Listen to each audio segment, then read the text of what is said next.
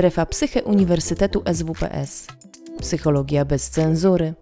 Więcej merytorycznej wiedzy psychologicznej znajdziesz na psycheswps.pl oraz w kanałach naszego projektu na YouTube i Spotify. Zapraszamy. Teraz chciałabym zaprosić do wystąpienia panią Agnieszkę Jankowiak-Majk, która jest e, nauczycielką historii, wiedzy o społeczeństwie, jest tutorką, publicystką, aktywistką e, edukacyjną i myślę, że doskonale Państwu znana e, babka od histy.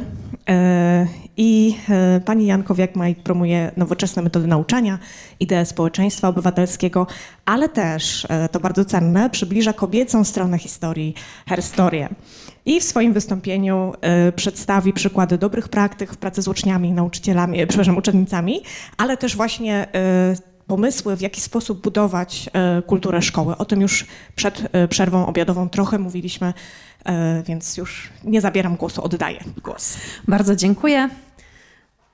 Szanowni Państwo, bardzo mi miło i bardzo się cieszę, że będę mogła o swojej pracy e, trochę opowiedzieć, zwłaszcza, że z wielką radością zaobserwowałam, że moje doświadczenia e, takie praktyczne e, z sali szkolnej albo czasami z dworu na, na lekcjach, jak się u nas mówi w Wielkopolsce, bo to też nie takie oczywiste, przekładają się i na wyniki badań i obserwacji, o których mówiła pani doktor chwilę wcześniej i bardzo się ucieszyłam i tak szukam wzrokiem pani Renaty Gut bo tutaj mi strasznie wszystko świeci, ale wystąpienie pani Renaty było dla mnie wspaniałe, ponieważ ja jestem wychowanką pani Renaty. Jak mówiła o tym, że e, przeszkoliła e, z zespołem szkoły poznańskie, e, szkoły średnie, to ja byłam wśród tych szkół i potwierdzam, że to jest takie doświadczenie bardzo formatywne i że na pewno warto to zrobić, bo zupełnie inaczej zaczęłam myśleć o tym, jaką chcę być nauczycielką, jaką jestem. Miałam dużo dobrych intuicji, ale to mi pomogło zrozumieć, o co tak naprawdę chodzi w szkole. Więc to było jedno z takich doświadczeń, które właśnie E, wpłynęło na to, że bardziej myślę o tym celu, o którym też to już dzisiaj wielokrotnie była mowa. I ten cel to nie jest dobry wynik z egzaminu, to nie, jest, to nie są wysokie jakieś punkty na kartkówkach, e, tylko mam bardzo różne cele, na przykład kiedy myślę o kompetencjach, które chciałabym, żeby moi uczniowie i uczennice nabywali w czasie e, edukacji, albo żeby się fajnie rozwijali, albo żeby byli odważniejsi i odważniejsze. Tak? To są takie moje cele, e, jeśli chodzi o, o edukację. I trochę już o tym mówiliśmy, o tej kulturze szkoły e, i właśnie warto sobie przypomnieć, że środowisko szkolne to nie są samotne wyspy. To nie jest tak, że funkcjonują gdzieś w oderwaniu sobie nauczycielki, nauczyciele, są rodzice, z którymi nikt nie chce rozmawiać, bo wszyscy się ich boją, bo są przecież roszczeniowi, że jest osobno instytucja dyrektora, dyrektorki, uczniowie i gdzieś tam na marginesie, już w ogóle nie wspomina się o pracownikach innych, przecież administracyjnych czy obsługi szkolnej, a nie wiem, czy kogoś zaskoczy, czy nie, może tego nie wiecie, ale najczęściej, przynajmniej e, ta młodzież, z którą ja się kontaktowałam, jak trzeba się pójść wypłakać, to chodzili się wypłakiwać do pani w sklepiku szkolnym albo do pani sprzątaczki na ploteczki. I to też są fajne i cenne relacje, jakby wszyscy tworzymy w związku z tym tę szkołę. I warto zadbać o to, żeby właśnie tak wspólnotowo na szkołę patrzeć, nie bać się siebie nawzajem, nie izolować, e, tylko współpracować. I e, kiedy sobie uświadomimy, że mówimy o tej triadzie takiej edukacyjnej, czyli właśnie uczniowie, uczennice, to jest jakby jedna część, rodzice, e, nauczyciele, nauczycielki, jest nas jeszcze więcej, ale przynajmniej to minimum powinno tworzyć jakąś synergię powinno ze sobą współpracować, a nie się izolować, więc od tego chciałam zacząć. Natomiast taką inspiracją dla mnie od bardzo, bardzo wielu lat są słowa Kena Robinsona. Myślę, że one też fajnie ustawiają taki sposób myślenia, co ja jako nauczycielka mogę e, w tym strasznym systemie, który jest kiepski. Ja się zgadzam, podpisuję się pod tymi wszystkimi smutnymi refleksjami a propos polskiej szkoły, ale jednocześnie e, te słowa zawsze były mi bardzo bliskie i one bardzo dużo zmieniają w podejściu do tego, jak wygląda moja lekcja, e, jak wyglądają moje relacje i tak dalej. No i Ken Robinson powiedział, że jeśli jesteś nauczycielem, to dla twoich uczniów ty jesteś systemem. I to jest takie proste i takie piękne jednocześnie. To znaczy e, moja ósma B na przykład dzisiaj nie zastanawia się, kto jest ministrem edukacji, jakie są podstawy programowe, tylko dla nich edukacja jest taka, jakie, e, jaką dostają tu i teraz w tych salach, w których mamy lekcje. No i to samo oczywiście idąc wyżej, też nie lubię tego hierarchicznego spojrzenia, ale jednak jakiś sposób zarządzania szkołą mamy, więc e, to samo przekłada się na dyrektorów, dyrektorki. E, dla nas, nauczycieli, nauczycielek, to oni są e, też tym systemem. No i jeszcze wyżej na przykład samorządy czy organy prowadzące będą systemem dla tych szkół. Więc te słowa bardzo też wpłynęły na moje myślenie o edukacji, o szkole. E, i o tym, e, jaką mam sprawczość, bo nie lubię takiego myślenia, że nie mamy żadnej sprawczości w systemie, który jest na przykład pruski czy postpruski. E, który jest opresyjny, który jest hierarchiczny, w którym, nie wiem, dominuje biurokracja. To wszystko się zgadza, to wszystko jest prawda, ale ostatecznie chodzi o, te, o ten czas, który spędzamy z naszymi dzieciakami. Ja tak będę mówić z czułością, nie, nie żeby deprecjonować, tylko czule.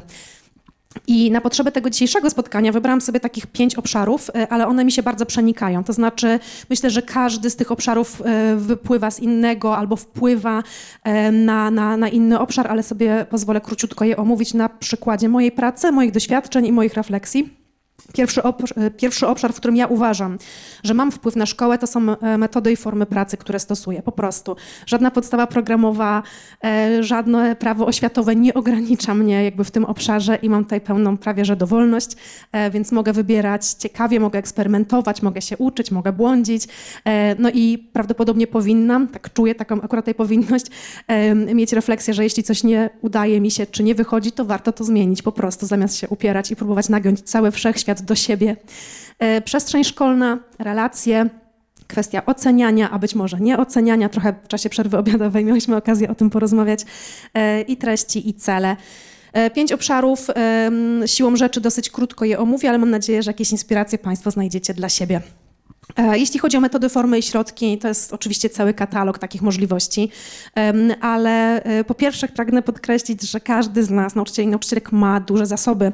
W związku z tym my prawdopodobnie wiemy, w czym się dobrze czujemy, które metody e, wychodzą nam lepiej, które są skuteczniejsze i tak dalej. I one mogą być bardzo różne, bo jesteśmy trochę w takiej tendencji, że Wykład 45-minutowy jest do bani, bo jest podającą metodą i może być do bani, jasne, ale może się okazać, że jeśli opowiada się z wielką pasją, z wielką ekscytacją o rzeczach szalenie ciekawych dla słuchaczy i słuchaczek, to wykład też będzie ok. I niektórzy e, wśród historyków i historyczek mam wrażenie, że jest sporo, ja jestem historyczką, więc tak trochę do własnego ogródeczka, ale że naprawdę jest wiele pasjonatów i pasjonatek, którzy tak opowiadają, że dzieciaki po prostu się zasłuchują i to też jest wspaniała lekcja, czy to może być wspaniała lekcja. Pewnie nie nie powinna tak wyglądać każda lekcja, tak? ale, ale może się okazać, że, że właśnie ta, ta, ta, ta forma um, pracy z młodzieżą, no właśnie wtedy będzie dobra, kiedy będzie współgrała ze mną i z tym, jakie właśnie ja mam, tak a propos talentów Galupa, jakie ja mam talenty, jakie ja mam zasoby, w czym ja jestem lepsza. E, tutaj wybrałam takie metody, które, czy formy, które ja bardzo lubię, czy środki, bo tutaj akurat wrzuciłam zabawki, czy jakieś tam gadżety, ale to oczywiście jest jakieś pole możliwości i, wiele można sobie tutaj podopisywać albo powykreślać, e, ale to są te rzeczy, które mi się sprawdzają na lekcjach. I pierwszą z takich metod czy sposobów w ogóle organizowania lekcji jest gamifikacja i bardzo się cieszę, że ona staje się coraz bardziej popularna również w edukacji.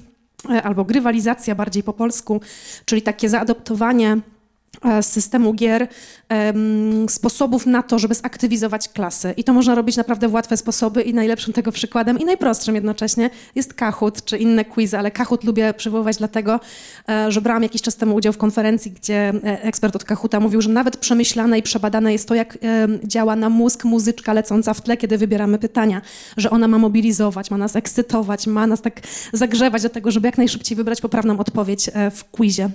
E, więc e, jeśli mądrze zastosujemy e, to, że jednak mamy jakąś potrzebę rywalizacji, nie chodzi o chorą rywalizację, nie chodzi o wyścig szczurów, chodzi o to, że czasami się ekscytujemy, że coś zrobię troszkę szybciej, albo że będę wiedziała, czy wiedział, czy znał odpowiedź na pytanie. To taka zdrowa, fajna rywalizacja oczywiście napędza proces uczenia, kolekcjonowanie jakichś punktów, punkcików, odznak i tak dalej w grach, od których młodzież podobno jest tak bardzo uzależniona, prawda? Możemy to też wykorzystać na nasze potrzeby gdzieś tam na lekcji.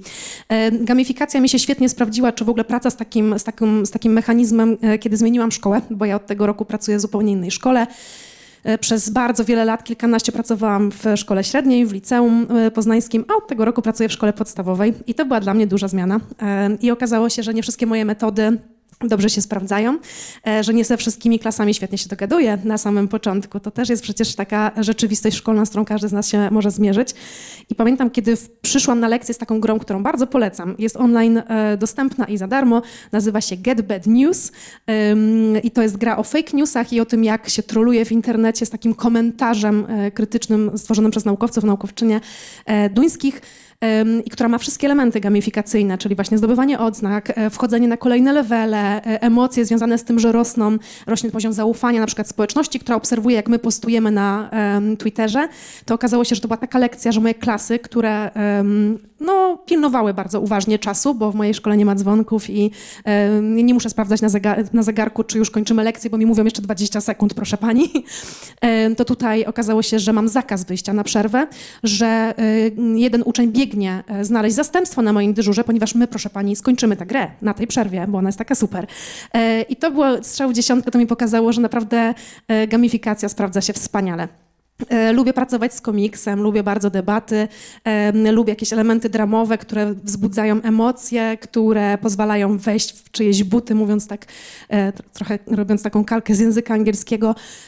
To wszystko sprawia, że te moje lekcje potrafią być takie ciekawsze, bardziej angażujące i te dzieciaki moje czują się na nich w większości dobrze. To znaczy, e, bardzo często dostaję tą informację zwrotną, że mam ciekawe lekcje, fajne i że pani jest fajna, mówiąc też tak dosyć prosto, ale chyba trochę o to chodzi, tak? Lubimy się uczyć od ludzi, których lubimy po prostu i to niezależnie, czy to będzie historia, fizyka, e, czy matematyka. Chciałam opowiedzieć troszeczkę o debacie oksfordzkiej, e, ponieważ debata to jest taki też mój... Um, konik w zasadzie e, i sprawdza mi się doskonale. Miałam e, taką klasę, w której bardzo trudno było ustawić w ogóle relacje klasowe. E, był tam bardzo silny konflikt pomiędzy chłopakami i dziewczynami, dosyć klasycznie. Nie chcieli nic robić wspólnie, nie było szansy na stworzenie mieszanej grupy. E, nie chcieli e, pracować projektowo, jeśli ja ich trochę chciałam wymieszać. To było dla mnie bardzo trudne, bo wcześniej nie miałam do czynienia z taką sytuacją. I olśniło mnie i stwierdziłam, dobrze, to spróbujmy tą rywalizację i tą niechęć początkową, bo już mogę zdradzić zakończenie, że już jakby minął ten, ten stan. Zastosujmy to jakoś, wykorzystajmy. Zaproponowałam im naukę debaty oksfordzkiej bardzo się bali na początku, ale chęć zwyciężenia nad inną drużyną, w tym przypadku chłopacy nad dziewczynami, dziewczyny nad chłopakami, sprawiło, że debata okazała się genialnym rozwiązaniem dla tej klasy. I oczywiście chciałabym bardzo, żeby od pierwszej debaty oni chcieli debatować w mieszanych zespołach, e, ale nie naciskałam. Mówię, dobrze, e, róbcie jak chcecie. Uczyłam ich od bardzo prostych rzeczy, to znaczy pierwsza debata oksfordzka, którą, której oni wcześniej nie znali, a poznali ją w ósmej klasie. Jej teza brzmiała, pizza jest lepsza od kebaba. I okazało się, że debata była zaciekła, argumenty wspaniałe, E, ilustracje, najróżniejsze i różne pytania, informacje dotyczące tego, jak bardzo wyrafinowanym daniem jest pizza, jak bardzo e, zdrowym i zbilansowanym posiłkiem potrafi być kebab i tak dalej, i tak. Sprawiło, że już na następnych oczywiście lekcjach mieliśmy debatę, e, o widzę, że tutaj jest dyskusja, czy lepsza jest pizza, czy kebab. Zachęcam do zrobienia tego metodą debaty oksfordzkiej, że potem mogłam już debatować z klasami, czy na przykład powstanie warszawskie miało sens, albo czy cenzus wieku wyborczego w Polsce powinien być obniżony do 16 roku życia i tak dalej, i tak dalej. Czy już takie um, merytoryczne, um, bardzo wartościowe um, tematy, które sobie wdrożyliśmy, a ostatnio w nagrodę troszkę za to, że tak świetnie debatują, e, pozwoliłam im wybrać tezę, bo zazwyczaj ja te tezy sugerowałam albo dawałam pulę do wyboru i debatowaliśmy taką tezę, że nie, przepraszam, że Fortnite jest lepszy od Robloxa. Um, to są takie gry. Roblox to jest platforma do gier, a Fortnite to gra. Ja tak średnio wiedziałam, ale się bardzo zaangażowałam w tę debatę i zgodziłam się na tę tezę. No i okazało się, że klasa jest bardzo podzielona i że nie da się tutaj zrobić drużyny chłopacy kontra dziewczyny. I co teraz? I uczniowie zapytali mnie wtedy chłopacy dokładnie, czy ja bym się zgodziła tym razem, żebyśmy się wymieszali tak, żeby nie było tego podziału chłopacy na dziewczyny. Na co ja się łaskawie zgodziłam, a w środku skakałam ze szczęścia, bo właśnie o to chodziło, nie? Żeby oni zrozumieli, że naprawdę są takie e, działania, które mogą podejmować wspólnie. Debata była bardzo zaciekła. E, jedna osoba nie pojawiła się na tej debacie i w związku z tym w akcie desperacji e, grupa poprosiła mnie, żebym ja z nimi wystąpiła. Ja nie wiem, co to jest Fortnite i nie wiem, co to jest Roblox, ale się zgodziłam, żeby im pokazać, że e, sztuka wystąpień publicznych, czy takiego logicznego myślenia, czy zbierania, syntetyzowania informacji jest bardziej uniwersalna niż wiedza taka stricte merytoryczna. No i jako czwórka, czyli osoba podsumowująca debatę, miałam udowadniać, że moja drużyna, która uważa, że lepszy jest Fortnite, oczywiście ma rację.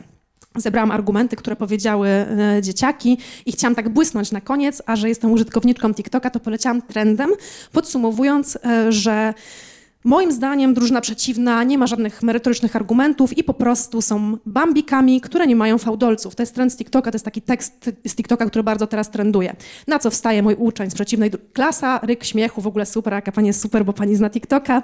Uczeń z przeciwnej drużyny wstaje i mówi tak to był argument ad personam. Pani nas, obraziła i powinna być pani zdyskwalifikowana w tej debacie. I miał rację. Także uczeń przerósł mistrza. E, mój błysk, że tak powiem, się nie udał. Był bardzo czujny. Wszystkie metody, e, wszystkie założenia debaty oksfordzkiej miał opanowane do perfekcji. E, I chyba o to chodzi w szkole, tak mi się wydaje. Ja się świetnie bawiłam i wiem, że wiele osób jest coraz bardziej odważnych. Wiem, że w tych debatach biorą udział osoby, które bały się odezwać. Nawet na takie pytania, kiedy zadawałam, kto lubi, nie wiem, kolor pomarańczowy, to nikt nie podnosił ręki, bo się bali po prostu jakkolwiek wyrazić swoje zdanie. I po czasie przychodzą, mówią, to może ja bym spróbowała, a czy pani mi pomoże, a czy stanie pani za mną, żebym ja wiedziała, że pani gdzieś tam jest i czy to będzie coś strasznego, jak ja wstanę i nic nie powiem. Tak? Ale robią to i jestem wzruszona i bardzo, bardzo się cieszę. Niedawno byliśmy na turnieju debat y, oksfordzkich y, szkół średnich i wiem, że część moich dzieciaków chce debatować, a minęło tylko kilka miesięcy, więc da się to zrobić. E, I myślę sobie, że drugi, w ogóle dzisiaj Ken Robinson trochę zdominuje to moje wystąpienie, ale drugie słowo, e, drugi cytat, który jest jego autorstwa, też do mnie bardzo przemawia, to znaczy marginalizacja zabawy to jedna z największych tragedii standaryzowanej edukacji. I znów żadna podstawa programowa, żadne prawo oświatowe nie zabrania e, stosowania zabawy, nie zabrania nam tego, żeby nasze lekcje były przyjemne, żeby były ciekawe, żeby E, czasami się na tych lekcjach pobawić w cudzysłowie, e, bo już dzisiaj też wiemy, że zabawa jest najlepszą formą edukacji. Ta koncepcja człowieka bawiącego się homo ludens, ona ma już ponad 100 lat, więc nie jest żadną nowinką w edukacji, a jednak niekoniecznie jest bardzo obecna w polskiej szkole. Huizing, który stworzył tą koncepcję w latach 30. XX wieku, obserwował, że właśnie wtedy idziemy do przodu jako społeczeństwo, kiedy się właśnie bawimy, czyli rozwijamy się w zabawie i wtedy, kiedy rozwój jest jako zabawa.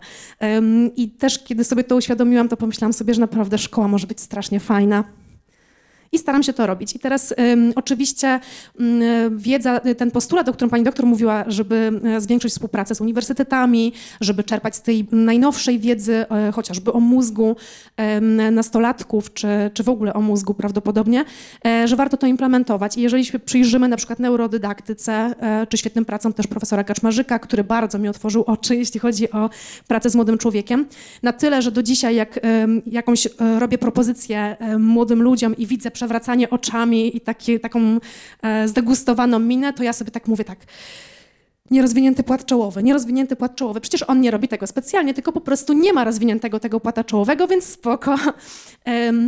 Umiem to obrócić już w tej chwili w żart i nie, nie jakoś nie reaguję emocjonalnie, e, więc e, panie profesorze, jeśli pan to kiedyś obejrzy, to bardzo, bardzo dziękuję. E, I to jest też wiedza, którą sprzedaję rodzicom, z którymi współpracuję, to znaczy jeśli jestem wychowawczynią, a byłam tą wychowawczynią wielokrotnie, to pierwsze co mówiłam, jeśli nie rozumiecie państwo swojego dziecka w wieku nastoletnim, bo nikt go nie rozumie, ja też go nie rozumiem, proszę to przeczytać. I oni przychodzili do mnie bardzo często i po prostu dziękowali, bo oczywiście dużo to nie zmienia, ale sama świadomość, z czego mogą wynikać te różne e, trudności, emocje, e, czy wręcz niepanowanie nad emocjami, nierozpoznawanie emocji, jeżeli wiemy, że to jest rozwojowe, to jest jakoś tak łatwiej. Ja jestem teraz mamą dwu i pół latka i e, jest bardzo to trudne wyzwanie, ale powiesiłam sobie na lodówce mózg dwulatka, e, w sensie obraz mózgu dwulatka i też jest mi łatwiej zrozumieć bardzo wiele jego bardzo dziwnych zachowań. Co lubi mózg, czyli co sprzyja uczeniu, E, lubi emocje, lubi obrazy, lubi zabawę. E, ja jestem z tych gadżeciar, które przychodzą czasami z zabawkami na lekcje. Lubię korzystać z kart typu Dixit. Jeśli opowiadam o historii kobiet, to lubię przynieść jakieś e, laleczki. Mam takie Chciałam tutaj przynieść, ale potem stwierdziłam, że musiałabym mieć jakąś chyba taczkę. Mam takiej wielkości Marię Skłodowską, Kiri uszytą w ramach akcji Nauczyciele szyją dobro dla psychiatrii dziecięcej, bo nauczycielki, nauczyciele są super i robią bardzo dużo akcji charytatywnych. I moje koleżanki i koledzy dosyć regularnie e, zbierają pieniądze właśnie szyjąc takie pożeracze smutków i e, kiedy zobaczyłam na takiej aukcji charytatywnej Marię takiej wielkości, to oczywiście, że ją przygarnęłam i wylicytowałam za jakieś absurdalne pieniądze, ale już wiem, że w przyszłym roku ona będzie mi towarzyszyć na lekcjach jako gadżet, jako pretekst do tego, żeby e, na przykład pogadać o nauce. Strasznie się rozgaduję, ale już widzę, że mam 10 minut, także przyspieszę.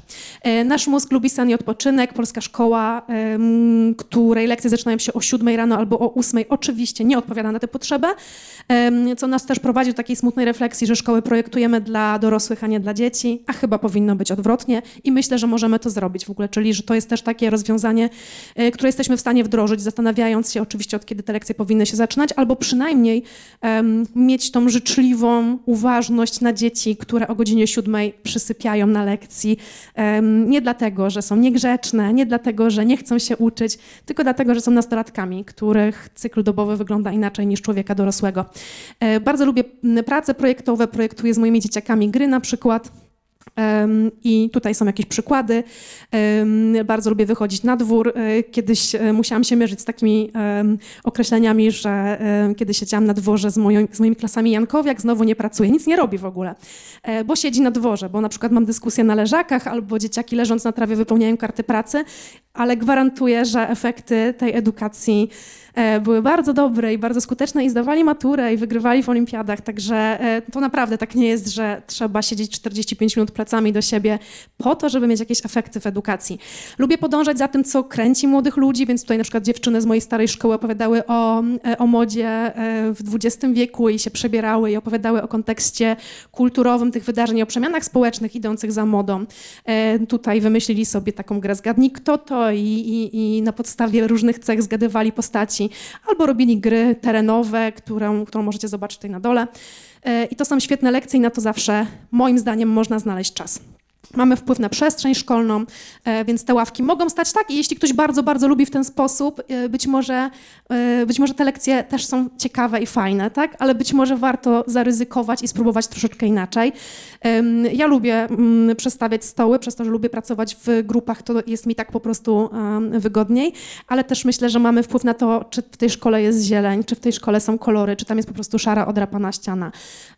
I można to zrobić wspólnie, w ogóle można to zmienić wspólnie. Relacje moim zdaniem budują się na bazie tego, o czym powiedziałam wcześniej. To znaczy, jeżeli ja na lekcjach stosuję różnorodne metody, jeżeli lubię pograć i mam trochę dystansu do siebie i poczucia humoru, które czasami jest sucharskie i nikt go nie rozumie, bo jestem dużo, dużo starsza niż moi uczniowie i uczennice, ale mam chęć e, powiedzenia żarciku, który czasami mi nie wyjdzie, to ta relacja jest inna. I myślę, że to jest taki truizm, że, że to jest podstawa edukacji, ale naprawdę jest. I myślę, że to, co możemy zrobić jako nauczycielki, nauczyciele, to mieć tą stałą uważność Wiem, że nie jest łatwo, wiem, że system nie zachęca, ale ostatecznie chodzi o to, co się dzieje między ludźmi, więc na pewno nasza rola to taka ciągła uważność na drugiego człowieka. E, ja w mojej pracy przeszłam bardzo trudne E, sytuacje zaburzenia odżywiania, przeżyłam samobójstwo mojego ucznia, przeżyłam bardzo silne depresje, przeżyłam zgwałconą uczennicę i do dziś, przepraszam, że tak mi się łamie głos, ale mm, kurczę, no nieuwzględnienie takiego kontekstu na lekcji dla mnie jest po prostu nie do pomyślenia. To znaczy oni też przeżywają na przykład takie straszne rzeczy. Praca na empatii, e, to, że się zastanawiam nad tym, jak ewaluować moją pracę, to, że zastanawiam się, czy coś zadziałało, a jeśli nie zadziałało, to dlaczego. To jest też coś takiego, co staram się robić, nawet na bardzo prost, jakby w bardzo prostej formie. To znaczy, raz na jakiś czas moje dzieciaki dostają takie karty i mają napisać, co im się podoba, co im się nie podoba i dlaczego na moich lekcjach. I e, to jest bardzo dobry materiał, jeśli nie traktujemy go jako jakiś atak na siebie, tak? tylko faktycznie możemy wyciągnąć e, bardzo fajne informacje. E, no i dostosowywanie stylu, to znaczy nie ma dwóch takich samych lekcji, to wiecie, nie ma dwóch takich samych grup, nie ma dwóch takich samych tematów i tak dalej. Czasami w jednej klasie e, świetnie będą mi się sprawdzały debaty oksfordzkie, a w innej klasie nie będzie to szło i koniec, ale może w tej klasie zrobimy fajny projekt, a może z inną klasą pojedziemy na ciekawą wycieczkę i tak dalej, i tak dalej. Więc warto tutaj być elastycznym e, i warto znaleźć czas, żeby się nad tym po prostu zastanowić. Ja lubię podążać za dzieckiem i mam wrażenie, że większość rzeczy, które zrobiłam fajne w szkole, zrobiłam dlatego, że poprosiły mnie o to dzieciaki. To znaczy ja jednak miałam taką łatkę nauczycielki, do której jak już nikt ci nie chce w szkole pomóc z twoim pomysłem, to idź do Jankowiak, to ona na pewno się zgodzi. No i ja y, zazwyczaj mówiłam tak, a teraz mi opowiedz o co chodzi. Y, to nie zawsze jest najlepsze rozwiązanie, bo też e, jest to bardzo obciążające psychicznie, więc też dbajmy o swoje gdzieś tam granice, czego ja nie robiłam jako młoda nauczycielka. Ale e, zostałam trenerką Odysei Umysłu, dlatego bo przyszły dzieciaki, że nikt nie chce z nimi jechać i nikt nie chce ich trenować, a oni tak strasznie chcą e, w tej Odysei Umysłu wziąć udział. Tutaj jesteśmy na finałach ogólnopolskich, bo się okazało, że super nam poszło. Kiedy e, zaczęłam, czy zaczęłam e, interesować się debatami oksfordzkimi, bo strasznie, strasznie młodzież chciała wziąć udział w turnieju debat. Pojechałam na pierwszy Europejski Parlament Młodzieży, bo nikt nie chciał jechać z, e, z dzieciakami, które bardzo, bardzo chciały tam jechać i mam wrażenie, że te wszystkie doświadczenia naprawdę mnie wspaniale ukształtowały i dzisiaj już tylko z tego czerpię. A propos kultury szkoły, to chciałam Państwa zapoznać, jeśli jeszcze tego nie znacie, Narodową Obywatelską Edukacji. Uśmiecham się do Ani Schmidt-Fitz, która za chwilkę będzie występowała po mnie, ponieważ um, między innymi um, my organizowałyśmy te narady. E, to są największe konsultacje społeczne w Polsce po 1989 roku dotyczące edukacji, które jakoś nie mają dużego posłuchu, jakoś niekoniecznie są, um, no nie wiem, e, wykorzystywane przez polityków i polityczki do tego, jak zreformować edukację. E, a to jest piękny raport z narad, które były organizowane metodą, jak tutaj widzicie, taką stolikową, czyli World Cafe, w której ludzie z bardzo różnych stron, tych wszystkich stron, o których powiedziałam na początku, związanych z edukacją, usiedli razem przy stole, zjedli parę ciastek, napili się kawy i pogadali o tym, jak jest, a jak powinno być w różnych obszarach w edukacji. I to jest tak cenny materiał, z który w ogóle się nie, nie, nie zdezaktualizował. E, oczywiście należałoby dodać do niego e, konteksty pandemii kontek czy, czy, czy kontekst e, wojny, ale co do zasady, co do tego mięcha, takiej, takiej podstawy, jeśli chodzi o edukację, to tu jest przepiękne kilkadziesiąt stron wniosków od ludzi, którym na edukacji zależy. Ale co najcenniejsze w tym spotkaniu i o czym mówili uczestniczki i uczestnicy tych narad, e, tych konsultacji, to właśnie to, że trzynastolatka siedziała na równi e, z przedstawicielką samorządu, z dziennikarzem, e, z jakimś lokalnym politykiem i miała tak samo ważny głos E, jak każdy z nich. I wreszcie ktoś ją usłyszał i ona wreszcie usłyszała kogoś innego. E, I to można bez problemu zaimplementować do każdej szkoły, na przykład w formie e, rady szkoły albo jakiejś konsultacji raz na jakiś czas, które chcemy przeprowadzić po to, żeby naprawdę dogłębnie zrozumieć siebie nawzajem. O ocenianiu nie będę już mówiła, ale y, taka wskazówka, nie trzeba oceniać. W mojej szkole publicznej, w której pracuję, do szóstej klasy nie ma żadnych ocen e, cyfrowych. Od, szóst, od siódmej do ósmej raz na jakiś czas stawiamy oceny cyfrowe, wszystkie inne są opisowe i to jest wszystko zgodnie z prawem, więc tak tylko zostawiam. A formy sprawdzania wiedzy mogą być różne. Ja nie robię sprawdzianów, ostatnio tylko robię labbooki jako zaliczenie działu i mam wrażenie, że ta wiedza zostaje zdecydowanie na dłużej z młodym człowiekiem e, i że o wiele więcej umiejętności i kompetencji kształcę wtedy, kiedy trzeba usiąść i spojrzeć na zagadnienie z lotu ptaka i zrobić logicznego, fajnego, ładnego labbooka, e, który zbierze wiedzę. To są te moje lekcje, na których nic nie robię tutaj na, tym, na tej trawie i w zasadzie tyle. Tutaj chciałam tylko dopowiedzieć, że też każda lekcja może być pretekstem, żeby pogadać o technikach uczenia. Tu akurat bardzo fajna książka, którą rekomenduję Radka Kotarskiego o tym, jak się uczyć, to znaczy ja na historii mogę mówić o tym, jak się generalnie uczyć, mogę mówić o tym na lekcji wychowawczej, na polskim, na WF-ie i tak dalej. Tak? To znaczy nie potrzeba osobnego przedmiotu, jak się uczyć, ale fajnie pamiętać o tym, że właśnie nie jesteśmy tylko tymi specjalistami przedmiotowymi i że te treści warto przemycać i jakby tłumaczyć młodym ludziom e, te idee uczenia się przez całe życie, a tutaj miało być o Pomodoro, ale to myślę, że będzie okazja kiedy indziej, żeby sobie o tym porozmawiać, bo obiecałam, że się będę pięknie trzymała czasu. E, podsumowanie i puenta jest taka, że bardzo, bardzo wierzę w młodych ludzi, e, że to pokolenie wywraca stolik i że warto im zaufać i że warto ich po prostu posłuchać. To jest zdjęcie, które, czy, czy mem, który zawsze mnie porusza, więc z tym właśnie was zostawię. Nawet bez autopromocji, by miała być na koniec, ale myślę, że niech to sobie powisi tutaj. Dobrze, dziękuję bardzo za wystąpienie. Yy, przyznam, że ja jeszcze cały czas myślę o tej Marii, której tu nie ma, która mogła być i jestem, muszę powiedzieć, bardzo załamana tym faktem. I jakoś e, liczę na to, że kiedyś jeszcze będziemy miały okazję z Marią się e, tutaj, jeśli nie na konferencji, to w innej okazji spotkać. I mówię to jako też no, ogromna fanka używania zabawek, gadżetów w pracy z dziećmi czy nastolatkami. Ale chciałam zapytać, bo właściwie po wysłuchaniu e, pani prelekcji można mieć e, takie poczucie, wow, no to, to, to, działajmy, to róbmy. To, że jakby ta, ta, prelekcja daje takie poczucie sprawczości właśnie, że, że to nie jest tak, że ja muszę czekać na to coś, co się wydarzy z góry, że mogę już coś tutaj e, robić samodzielnie. Ja się zastanawiam, jak pani, właśnie jak można to robić, jak pani to robi, mając, e, jak pani podąża za dziećmi, mając też tak dużo dzieci nie, w klasie, jakby mając też bardzo no, wieloliczne klasy, tutaj tę presję, że przecież podstawa programowa i trzeba ją realizować i właśnie, że muszą być oceny i tak dalej. Jak to tak technicznie e, pogodzić?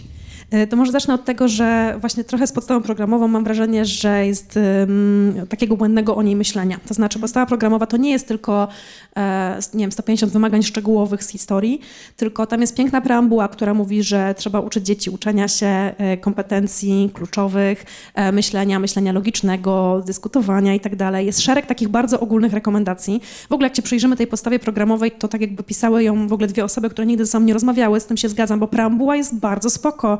I e, robiąc te wszystkie rzeczy, przecież ja realizuję podstawę programową. Tylko, że my najczęściej o podstawie programowej myślimy e, pod kątem tylko wymagań szczegółowych, e, albo w ogóle błędnie interpretujemy, bo mylimy ją na przykład z programem nauczania albo z podręcznikiem, co już mam nadzieję zdarza się coraz rzadziej, ale no nie trzeba realizować podręcznika, tak? nie trzeba zrobić każdej strony i każdego punkcika w tym podręczniku. W ogóle nie trzeba pracować z podręcznikiem przecież, tak e, dopuszcza taką możliwość prawo oświatowe i, e, i to jest bardzo ciekawe rozwiązanie, które, do którego też zachęcam, jeśli ktoś ma odwagę, czas, żeby też to dobrze przemyśleć. Więc po pierwsze naprawdę się zastanowić, co jest tym minimum, które muszę zrealizować, bo jest tego mniej niż nam się wydaje. A dwa, jeśli ja wiem, co jest moim nadrzędnym celem, czyli na przykład kompetencje przyszłości, powiedzmy, o których tutaj nie, nie wspominałam, ale lubię też, projektując lekcje, lubię myśleć o tych kompetencjach przyszłości, na przykład tych 4K, komunikacja, kreatywność, kooperacja, krytyczne myślenie, no to ten cel jest dla mnie jednak ważniejszy niż to, że mam mieć pięć ocen, e, na przykład w ciągu semestru, a to te, te kwestie tego na przykład oceniania naprawdę sami to sobie robimy. To znaczy ilość Bo ocen reguluje statut szkoły. Ale chętnie bym podpytała jeszcze o, o, to, o to, co zostało pominięte, a mamy jeszcze czas, więc y, jeśli pani mogłaby to, to chwilkę powiem, bo to faktycznie y, nadal nie jest taką powszechną wiedzą. Naprawdę prawo oświatowe nie mówi, że trzeba mieć minimum trzy oceny, jeśli ma się dwie lekcje w tygodniu. Prawo oświatowe mówi, że trzeba wystawić ocenę końcoworoczną, cyfrą, cyfrą, a ocenianie to nie są cyferki, tak? Y, można to robić w zupełnie inny sposób. To jest takie monitorowanie pracy, e, zmian i tak dalej, które dokonują się u, u, u dzieci, więc y, e, każda informacja zwrotna jest w takim stopniu e, oceną, więc nie trzeba tego robić i wtedy e, no, każdy wybiera, na czym chce się skupić. Ja wybieram, że chcę się skupić właśnie na tych rzeczach, które są dla mnie ważne, natomiast oczywiście warto mieć tą refleksję, że przy tak licznych klasach, z, jakie, z jakimi pracujemy, bo ja na przykład w poprzedniej szkole miałam 34-osobowe klasy, teraz mam troszkę mniejsze, to nie jest tak, że każda lekcja będzie się wszystkim podobała, że każdy przedmiot czy każda osoba, mnie też nie wszystkie dzieci lubią, tak? E, mówiąc tak kolokwialnie, bo mamy bardzo różne style i bardzo, bardzo różne potrzeby i bardzo różne historie ze sobą i trochę mieć taką zgodę, że właśnie tak może być. E, starać się nie pogubić tych dzieciaków, mając tą uważność, że, że mogą mieć bardzo różne gdzieś tam sytuacje, na przykład w domu, a jednocześnie nie robić sobie takiej presji, że tylko ja jestem za to odpowiedzialna. Ja w ogóle tak, e, jak słucham, e, słuchałam i pani prelekcji poprzednich, to mam wrażenie, że na ten moment wyłaniają takie się trzy e, filary. Właśnie to poczucie sprawczości, poczucie wpływu w opozycji do tej bezradności, która osłabia naszą odporność psychiczną, relacje, bycie w relacjach, szacunek, ale też to, co pani teraz powiedziała, akceptacja. Akceptacja, że mamy pewne ograniczenia, ale też, że mamy właśnie jakieś kompetencje, jakieś zasoby, a tam, gdzie nie mamy, to, to że to jest w porządku. I zastanawiam się, mm, jak to jest, jak pani sobie to wyjaśnia, właśnie też e, będąc e, nauczycielką i będąc po prostu w środku. Nie, że my tutaj sobie psychologowie siedzimy i tutaj rozmawiamy na temat e, taki, na którym się tak naprawdę od takiej strony praktycznej nie znamy, więc dla mnie też jest to bardzo cenne, że pani przyjęła tutaj zaproszenie na konferencję, bo zależałoby mi właśnie na takim pani głosie, pani perspektywie w wyjaśnieniu, jeśli to jest w ogóle możliwe, jak to jest, że tak e, trudno nam wejść e, w. I myślę sobie, że mówię też trochę o sobie jako e, dydaktyczce, mm, tylko że już na, na tym poziomie e, studiów. E, dlaczego tak trudno się oderwać właśnie od tych takich fajnych rzeczy, które pani pokazała? I na przykład, czemu wszyscy nie robimy grywalizacji?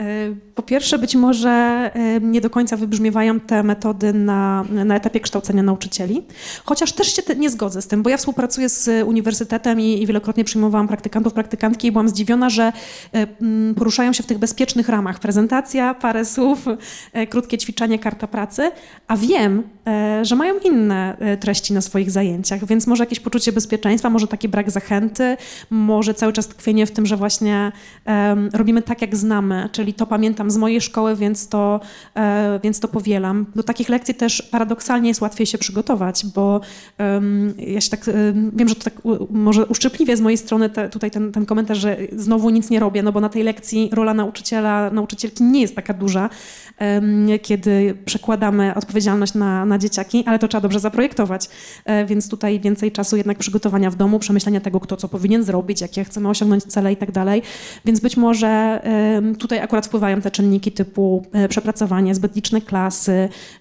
w ogóle takie warunki, które bardzo nie sprzyjają dzisiaj bycie, e, bycie nauczycielką w, w takich warunkach czy w takim systemie, jaki jest.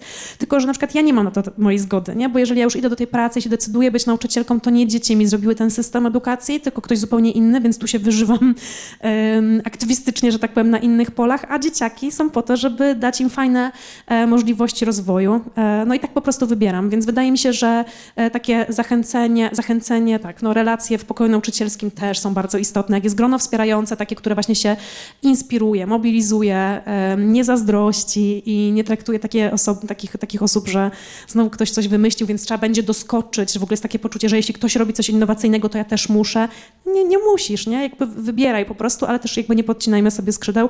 Więc znowu truizm. Właśnie relacje wspierające środowisko, też dobry kontakt z rodzicami, bo czasami rodzicom trzeba wytłumaczyć, dlaczego się robi tak, a nie inaczej ja tak tłumaczyłam jakieś techniki tutorskie, które na przykład wprowadzam na lekcji, no to na pierwszej wywiadówce z rodzicami mówiłam, będą dziwne pytania, dzieci dostawały ode mnie, proszę się nie denerwować. To jest technika tutorska, taki jest mój cel e, i, i nie, no nie miałam trudnych sytuacji. Jak e, ironicznie powiedziałam o tych roszczeniowych rodzicach, ja nie znam takich rodziców. To ja jeszcze wrócę do oceny, bo, bo to jest, e, myślę sobie, coś, co mamy jakoś mocno we krwi. Nawet nie myślę o ocenach liczbowych, ale o ocenie w ogóle e, tego, jacy jesteśmy, e, jakie są nasze osiągnięcia, mogłyby być większe, a tutaj jeszcze nie domagamy. Czyli ta ocena jest po prostu powszechna. A e, tak sobie pomyślałam, w jaki sposób, e, bo, i, znaczy zaczęłam się zastanawiać, dlaczego to tak jest. Czy to po prostu, bo żyjemy w tym już od dawien dawna e, i to po prostu nie, nie wiem, jak można inaczej, ale zaczęłam się zastanawiać, czy za tym też może stać taki lęk, że no to jeżeli nie będziemy oceniać, jeśli nie będzie tej liczby, no to wtedy skąd nam wiedzieć, czy ta osoba coś w ogóle wie? Jak właśnie nabyć takiego przekonania, takiej pewności, że ja tego nie muszę sprawdzać w ten sposób, tylko mogę po prostu e, zrobić to inaczej. Mogę mieć pewność, że to dziecko się uczy, a ja nie muszę tego oceniać, właśnie nadawać temu wartości. No to jest w ogóle bardzo trudne, bo to mamy mocno e, gdzieś w naszych głowach siedzi i to są te pierwsze pytania, jak dzieci wracają do domu, co dostałeś ze sprawdzianu, co dostałeś z mhm. kartkówki. To jest e, w jaki sposób ma to być takim miernikiem tego, czy jest postęp, czy nie ma, ale najczęściej tak nie jest. My to przecież wiemy, że te oceny takie cyfrowe bardzo często nie są wcale konkretną informacją zwrotną, bo jeśli zaznaczymy tylko na przykład ilość punktów na sprawdzianie, bez komentarza, co jest dobrze, co źle, a dlaczego to jest źle i tak dalej, no to tak naprawdę taka osoba identyfikuje się z oceną. Ja w ogóle kiedyś znalazłam taką kartę Dixit, ona mnie bardzo poruszyła. E, na wystawie były dwa misie. Jeden miś miał cenę 9,99, a drugi 99,99. I możecie sobie Państwo wyobrazić, który był radosny, a który był e, załamany, bo utożsamił się z ceną tutaj dosłownie, tak? E, mimo, że to były identyczne dwa misie.